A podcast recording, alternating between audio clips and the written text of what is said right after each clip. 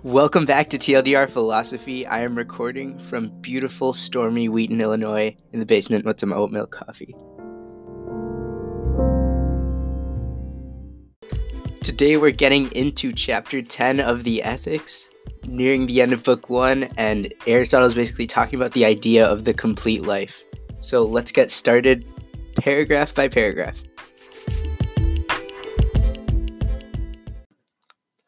Paragraph 1 Must no one at all, then, be called happy while he lives? Must we, as Solon says, see the end?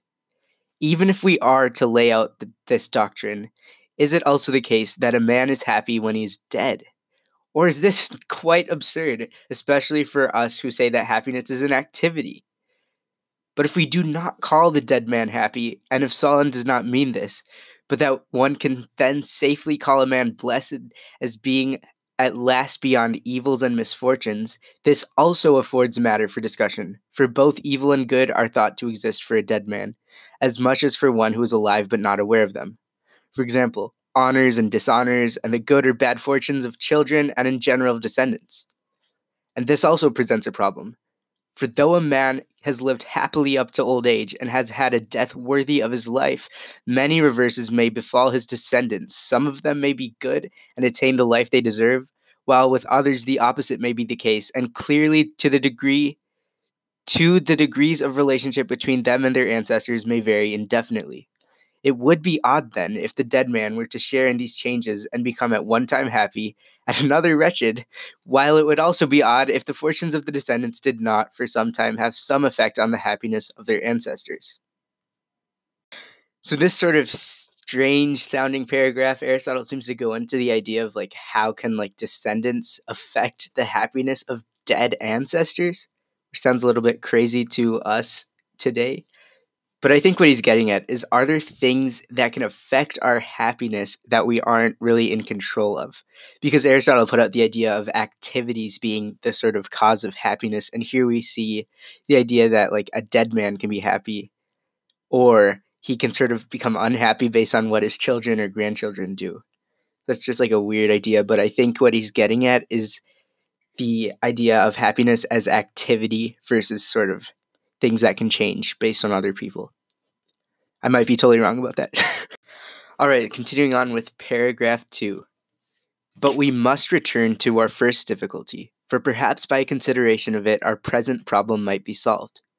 Now, if we must see the end and only then call a man happy, not as being happy, but as having been so before, surely this is a paradox that when he is happy, the attribute that belongs to him is not to be truly predicated of him, because we do not wish to call a living men happy on account of the changes that may befall him. And because we have assumed happiness to be something permanent and by no means easily changed, while a single man may suffer many turns of fortune's wheel. For clearly, if we were to keep pace with his fortunes, we should often call the same man happy and again wretched, making the happy man out to be a chameleon and insecurely based? Or is this keeping pace with his fortunes quite wrong? Success or failure in life does not depend on these, but human life, as we have said, needs these as mere additions, while virtuous activities, or their opposites, are what constitutes happiness or the reverse. So I think Aristotle is sort of trying to resolve this paradox about happiness and whether it can change, and if so, how it's like a permanent thing. And he's saying that happiness, as you said many times, has to do with virtuous activities.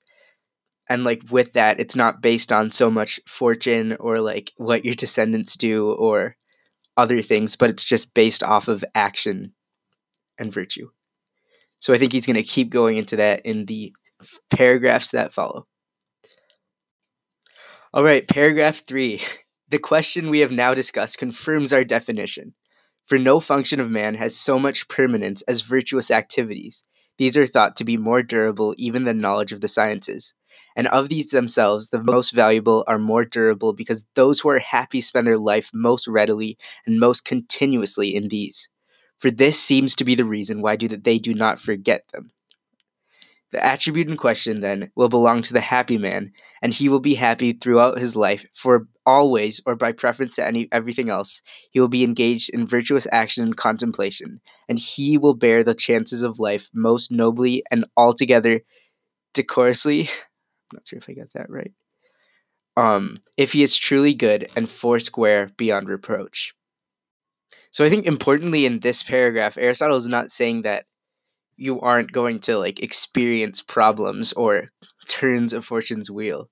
But instead he's saying that virtuous activities and contemplation sort of helps you to experience this permanent real sort of meaningful happiness throughout this thing. Because he says let me find exactly where it says that the attribute in question you'll be happy throughout his life despite experiencing suffering and different problems so I think he's saying that this is the solution to that problem.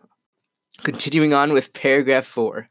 Now, many events happen by chance, and events differing in importance, small pieces of good fortune or of its opposite, clearly do not weigh down the scales of life one way or the other. But a multitude of great events, if they turn out well, will make life happier, for not only are they themselves such as to add beauty to life, but the way a man deals with them may be noble and good while if they turn out ill, they crush and maim happiness, for they bring both pain with them and hinder many activities.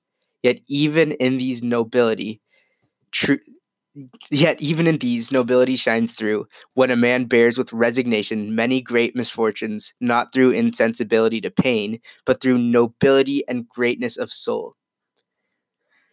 So here, Aristotle seems to be continuing on that point and saying that, sure, good things in that external events can make you happy and sort of bad events can make you unhappy but if you have this virtuous action that sort of leads to happiness this can help you bear through it. And i think he's sort of showing that this is different than the stoic idea because he said not through insensibility to pain. So it's not just like you're ignoring it but through nobility and greatness of soul. So something about this virtue that helps you endure as opposed to just ignoring it and just not having any emotion.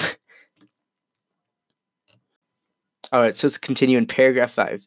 If activities are, as we said, what gives life its character, no happy man can become miserable, for he will never do the acts that are hateful and mean. For the man who is truly good and wise, we think, bears all the chances life becomingly and always makes the best of circumstances, as a good general makes the best military use of the army at his command, and a good shoemaker makes the best shoes out of the hides that are given to him, and so with all other craftsmen.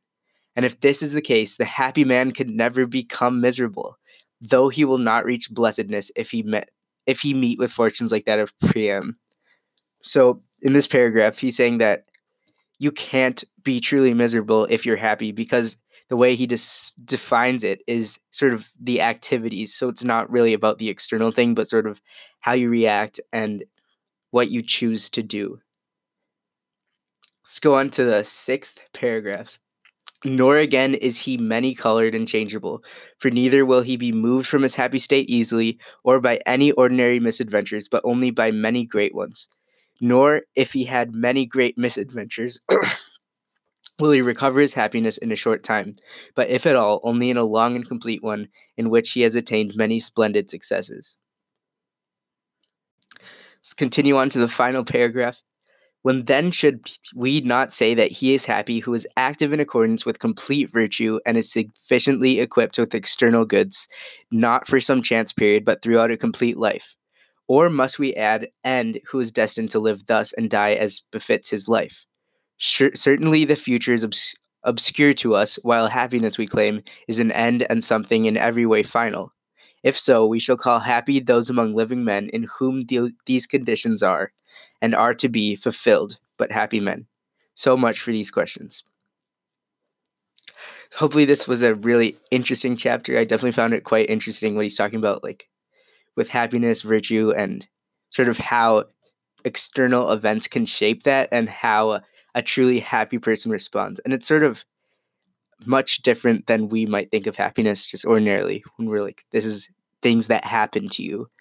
But here, Aristotle is saying that a happy person, by definition, by his virtue, responds to these good and bad events in certain ways that are sort of part of why he is happy. That has to do with virtue. So hopefully you enjoyed this episode. Until next time, have a great rest of your day and see you in chapter 11.